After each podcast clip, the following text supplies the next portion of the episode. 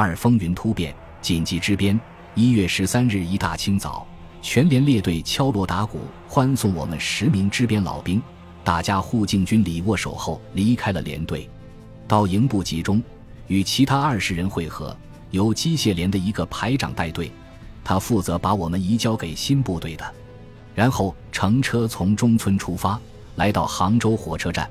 这里全是军人，主要是出征的，也有送别的。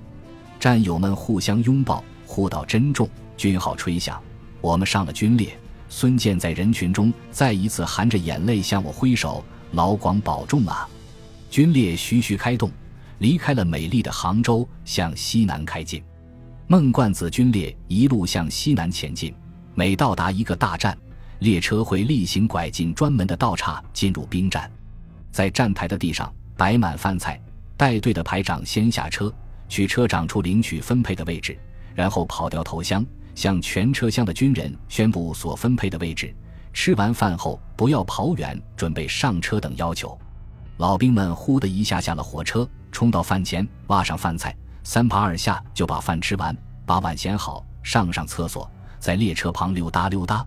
一听到吹号声，又一个个窜上列车，火车又上路了。干净利索，一路走了几天，天天都是吃了睡，睡了吃，军列基本上没怎么停车，可能是别的列车让行吧。但到了贵阳站，列车却停了好长一段时间。我们探出头去看，哇，铁道上多少古道岔上全是军列，除了兵列外，还有许多大炮、坦克车辆。这是我头一回见到这么多的武器装备，场景非常壮观，又同向一个方向。那些铁路工作人员跑上跑下做疏导，忙到气喘喘的。军列大概走了五天五夜，来到了入云南昆明。昆明就更热闹了。站台上、公路边、空地旁，所有地方绿压压的一大片，全是军人、大炮、坦克、军车，遍地都是。我们是晚上到达昆明的。我们一下火车，马上被安排上了一辆小火车。这小火车很小。路轨和车厢大约是大火车的一半，所以不能睡了，只能坐着。据说这条小火车铁路是当年法国人修的，从昆明一直通往越南的首都河内。小火车走了几个小时，到达宜良。我们下了小火车，又被军车拉到了一个军营。营房的主人几经上了最前线，只留下少数留守人员专门负责接待我们。营房空空的，但很整洁。我们不用打扫，打开背包就可以睡觉了。留守人员为我们做饭，烧锅炉，我们又可以好好的吃上顿安乐饭，洗上个热水澡，睡上个安稳觉。来到宜良几天，我们都没有什么事可做，只在营区内走走看看。按规定，谁都不能外出。从宜良向南约二十多公里，就是有名的路南石林风景区，电影《阿诗玛的故乡》。我想，在这个非常时期，谁都没有心思去看风景了吧？后来陆陆续续又有其他的支边部队赶来这所军营，军营里的人越来越多，很快就把整个军营住满了。最远的北京、济南军区的兵都有。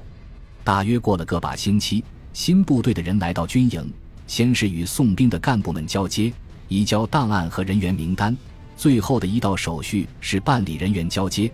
老部队送兵干部点名出列站成一块块，直接就分到新的连队。新部队接兵干部清点无误后，向送兵干部签收，仪式结束。最后，送兵干部向老兵们致军礼后，含着眼泪默默离去。老兵们也含着眼泪向老部队的最后一名老战友挥手道别。我们十人被分配到十一军三十二师工兵营周桥连。接我们的是副连长张少卿。第二天一早，我们按新部队的作息时间和要求生活。由于大家都知道来这里的目的，不用太多的动员教育，很快就进入角色。军车拉来了很多的作战物资，马上分发到每个人手里。副连长张少卿要求我们作战前适应性训练，就是穿上棉军装、大绑腿，穿防刺钢板胶鞋，背上背包跑步爬山。做山地作战的强体能训练，直到七九年二月九日，这天是农历新年，因为要准备打仗，只是随便加了几个菜，就算是过大年了，更没有休假。还是在春节期间，我们又乘上小火车向南开进，经过开远师，来到了蒙自县，再乘汽车来到十四军四十二师的营区，到达了我们这次千里迢迢历时二十多天紧急支边的目的地，追上了先我们早到这里的新的作战部队——陆军第十一军三十二师。我们立刻被补充到工兵营州桥连。